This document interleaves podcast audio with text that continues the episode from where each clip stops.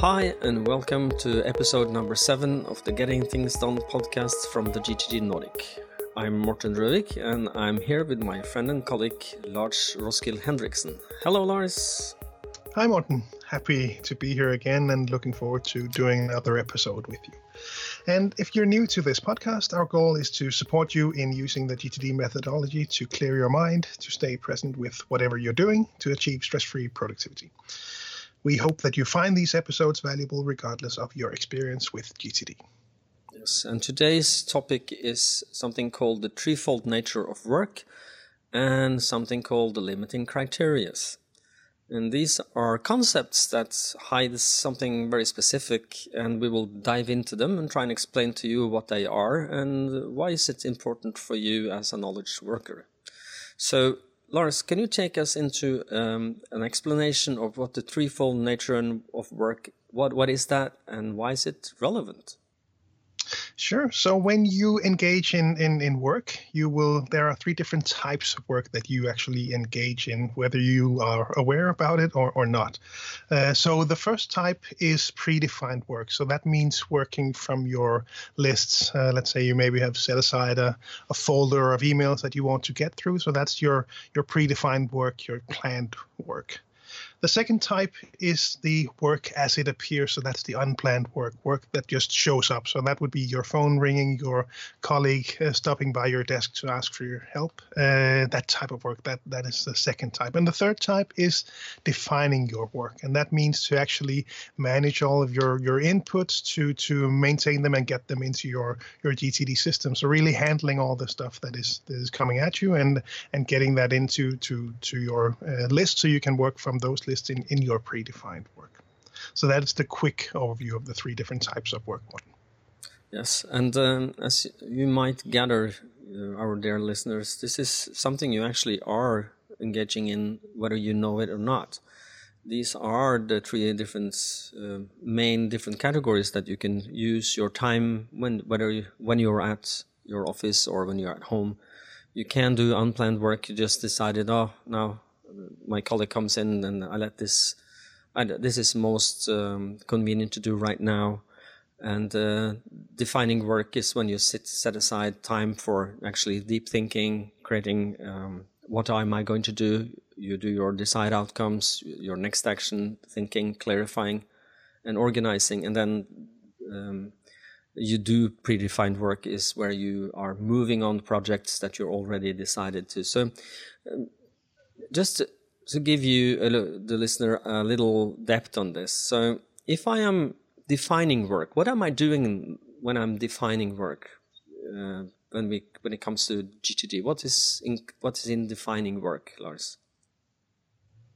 So defining your work would be for for me uh, is is uh, is perhaps an activity that I would start my my day with. It it varies what I'm doing. Of course, if I'm out delivering a seminar, uh, I would be be be out there. But if I'm working from my office, I would sit down uh, with a good cup of coffee and then choose to either start doing some of my predefined work, meaning working from my list, or I would be defining my work. So I would be uh, managing all the stuff that has shown up in my various inboxes. So so really in in practical terms because I get this question a lot. That you know, so what does a daily, what what is a day for a, for a GTD, or what does that actually look like? Uh, and and that would either be be mostly planned work. There's of course unplanned work if the phone rings, but otherwise it's also defining your work, processing all that stuff that has come in. So that could be my physical inbox, managing that, getting that to zero by clarifying and organizing, as we have uh, discussed in previous episodes of this podcast, or it could be my digital inboxes, or it could be perhaps uh, perhaps reflecting on some things as well, uh, gaining an overview to make sure that when I engage in my in my planned work, my predefined work, that I'm actually working on the uh, on the right stuff. Yeah, exactly. So, what happens if you have a lot of unplanned work? You don't have time to define your work. What will what does that look like? Well, the experience is that when you don't have enough time to do your uh, to spend time defining your work, meaning getting that overview and, and updating your systems, that means that you will naturally have less uh, predefined work because you simply wouldn't have maintained that system to to work from. Uh, so the only type of work left is, is simply the unplanned work, the work as it appears. Uh, so so really, uh, a lot of our experience from the seminars in Denmark, and I'm sure it's the same case in Norway, is that when you start to identify how much of your day do you spend in each of these, uh, then then almost all participants will say, well, I wish I had more time to to define my work, and and most people will then leave the seminar understanding that they need to to start working differently and really um, spending more time on on this defining work step. Yes, exactly, and um, we, uh, and as you as you said, it, we experience exactly the same thing in Norway, and I'm sure in the rest of the world that people will realize through a seminar that they need to define more work to get more of the right stuff done. Because if you're only working out of unplanned work, well, if you're a receptionist, this is, of course, the right way to spend your time. Uh, unplanned work is your job. Uh, your job will show up when somebody comes in the door and asks you for something or want to talk to someone. This, your job is to be interrupted then. But uh, if your job is to create value, lasting value, where you have to think and reflect and make decisions. If you don't uh, have time for defining your work as this, um, then you will be driven by the latest and loudest, and you will not be able to create longer lasting value than you would if you defined your work. So, uh, predefined work is when you're actually working off a plan.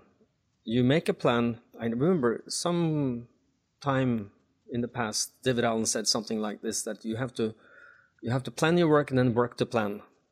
And uh, this is what this is: you define your work, that's you plan your work, and then you work the plan. You use the plan, and then you work off your your system. And um, if you look at the the the three uh, the five steps of the methodology where we have clarify as where you capture everything that has your attention and then you uh, capture sorry you clarify what has your attention you decide if you're going to do something about it or not and then this find your desired outcome and your next actions and then park it in organize which is the third step where you put it in your system and then you reflect which is the fourth stage where you look at everything you're committed to do to make sure everything is um, up to date and a good map of the future, what you're supposed to do. And then you have engage, do what you decided to do. So when we are defining work, we are using the three middle steps, uh, clarify, organize, and reflect. Uh, these are the three main um, goals, uh, sorry, three main uh, objectives when we define your work uh, in GTD. And then predefined work would be working off your calendar that is engaged with what you've already decided to, to do. And then you will also have, you will see that the more you have defined of your work, the more overview you have, the better you will be feeling about when interruptions comes, the more unplanned work that shows up when you are uh, in the you know in your driver's seat you're in, you're in your cockpit you have full overview full control then you can decide very quickly if something comes in that if that's more important than everything else you've committed to do. And that could be anything from you know taking a phone call to decided today i'm going to be in the hammock which is the beauty of gtd you know you get the full overview you can make that decision uh, in a split second and that yep. also helps to to to relieve stress is my experience that once you get that overview exactly like you describe it uh, you know a lot of stress uh, as david also said come from from these unfinished commitments. So helping you get this overview when you start really defining your work that that certainly helps the the stress levels as well. Yeah exactly. So, and, and the idea behind this is not to, to, to force you into thinking differently. And this threefold nature of work is just to make you aware that you actually have a choice. You have a choice if you're going to plan your work, or your choice if you go and read your email, panic read your emails looking for something that you might have might want to do something about. Um, instead of then clarifying, organizing, and reflect on a regular basis, so you define your work instead. And uh, you have the choice to to to choose which which of these three categories of work you want to be in uh, in the moment. Mm. And I think it's also worth adding that that uh, at least I, I like that uh, multitasking is really a challenge, and I, have I've seen this a lot of places. Learned it uh, as when we started working together as well, Morten. That that really trying to understand to focus on one thing at a time. So so really picking what are you doing right now? Are you doing predefined work? Work? Are you uh, defining your work, or have you decided to to to pick up the phone and uh, and and answer that call that came in now? Because at least my experience as a consultant uh, before uh, working with GTD was that I would tend to be uh, doing my predefined work, uh, and I would sneak in defining work. So I would sit in a meeting, and I would you know trust that I could could multitask and listen to it and and and hear what was said, and at the same time I could I could empty my inbox as well. No no problem. And and as we know from a lot of different studies, that that really isn't a, a sensible way to work. So I really try to do one thing at a time. No. It's uh, it's a common, common misconception and a myth that multitasking is actually efficient and is good. It's um, uh, science is very clear on this now that uh, there's no real multitasking where you try to reflect on two things at the same time does not work. It's not possible. And what is happening is that you switch between the t- two different reflections, and uh, to reflect on two things um, at the same time comes with some um, costs. Uh, it burns your glucose glucose levels in the brain faster, so you get easier decision fatigue. You're easier to then f- make decisions based on your uh, you know gut feeling more than your your common sense and you also uh, are getting tired faster, really tired, mentally tired faster. And you lower your IQ, things take a lot longer time. When I do my keynotes, I know you, you're doing the same thing, um, Lars. You do keynotes, and in the keynotes, I do um, a test where I test mm, um, if multitasking actually works on the participants in the keynote and I see that at least 50% longer time uh, uh, to multitask than to single task. Have you seen the same thing, Lars? You, you... Mm, yes, exactly. Yeah. That that's certainly the case uh, in Denmark. It it varies rather interestingly. It it, it really varies uh, be, between people, but but but nobody works well when when they. That's for sure. Yeah, yeah.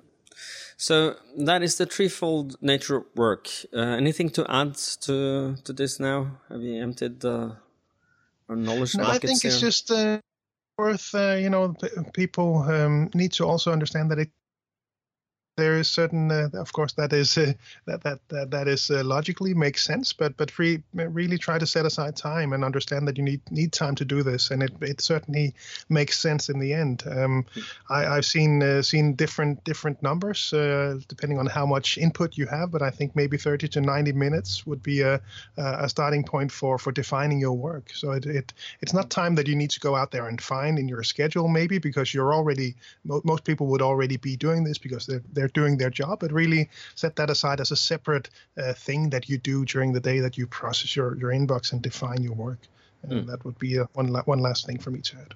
Yeah, yeah, and and and it is like this. The most knowledge workers today uh, make up their work as they go along. There's no often not clear no clear boundaries of what you have as your areas of focus. What is your job really, and uh, you have to make it up you have to make up your job. If you don't make up your job, you don't. You're just being reactive, and um, you know to plan your work is essential, or you will be driven by latest and loudest, as David would say. So, okay, um, let's move on to the limiting criterias. Lars, what is this really? What is the limiting criterias? Sure. So when you engage in you know, when you engage in your planned work, there are varying criteria that that limit you in, in what you can do. So these are uh, steps that would help you decide what would be the right thing for me to in at this moment.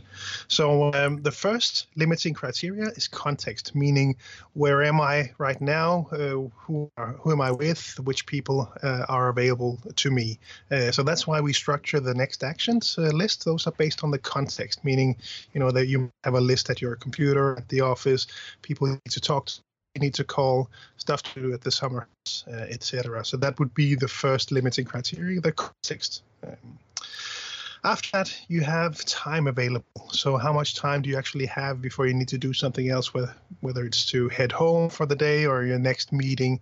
Um, how much time is available? Because that will help you decide as well, you know, which, which next action should I actually pick uh, to, to work with right now. Uh, if you only have 10 minutes until the next meeting uh, and you have a two hour next action on your list, then, then maybe uh, one of the smaller actions would be more uh, suitable for, for the time that you have available. And last but not least is the resources. How much energy do you actually have? So, so when you have the option to choose from various next actions, then uh, some actions will require more energy. So, if I'm writing an article for a newspaper or something, I need to need more fresh uh, energy. Uh, I shouldn't be doing that noon. I should engage in some uh, low-level tasks that don't require much of my uh, my creative uh, brain power. Um, so that's the that's the last of the limiting criteria. That's the resources, the energy that ha- you have available. Yeah, great. And just to to clarify further is that when you when we talk about the limiting criteria, this is first and foremost what's on your lists. So if you are in at your uh, your, your workplace, you look at your calendar would be the first place to look. What have I decided to do today? And it could be meetings and it could also be set aside time slots for you to do a specific task do some routine work or to do next actions or to move a project forward. But if there's nothing on your calendar then you use the limiting criteria to help you choose what to do in the moment. So if i have two hours i'm in the office i feel uh, a little tired it's close to to four o'clock and I'm, my brain is semi shutting down. What can I do? And before, if you don't have this way of looking at it, you will be, if you don't have the GTD system, you will maybe be driven into reading emails and responding to emails because then you, at least you feel a little productive. Uh, you feel that you're moving something forward, but that might not be the best thing to do. If you in advance create um, lists of what you can do by defining desired outcomes and clear physical next actions where you have everything you need, then you can make uh, progress on even the most important and maybe difficult things, even when your brain power is low, when your mental resources is low. Anything to add to this, uh, Lars?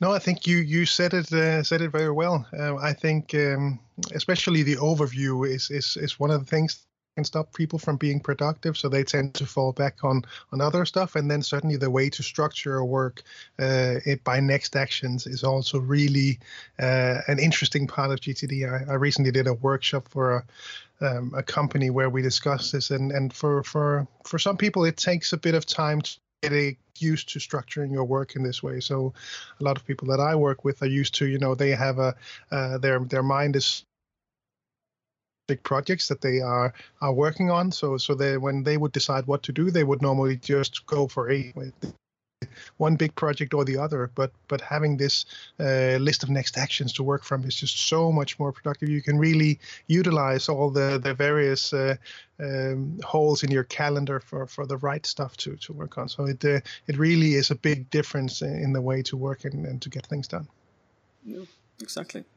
Well. Um, time I think now for Go for Landing. We are closing in on our 20 minute time goal for this. Um, will you take us down the goodbye trail, Lars? sure. So, so uh, where can you find more information about GTD? Well, you go to gtdnordic.com. You can find all of our various groups and pages uh, across social media, Facebook, etc.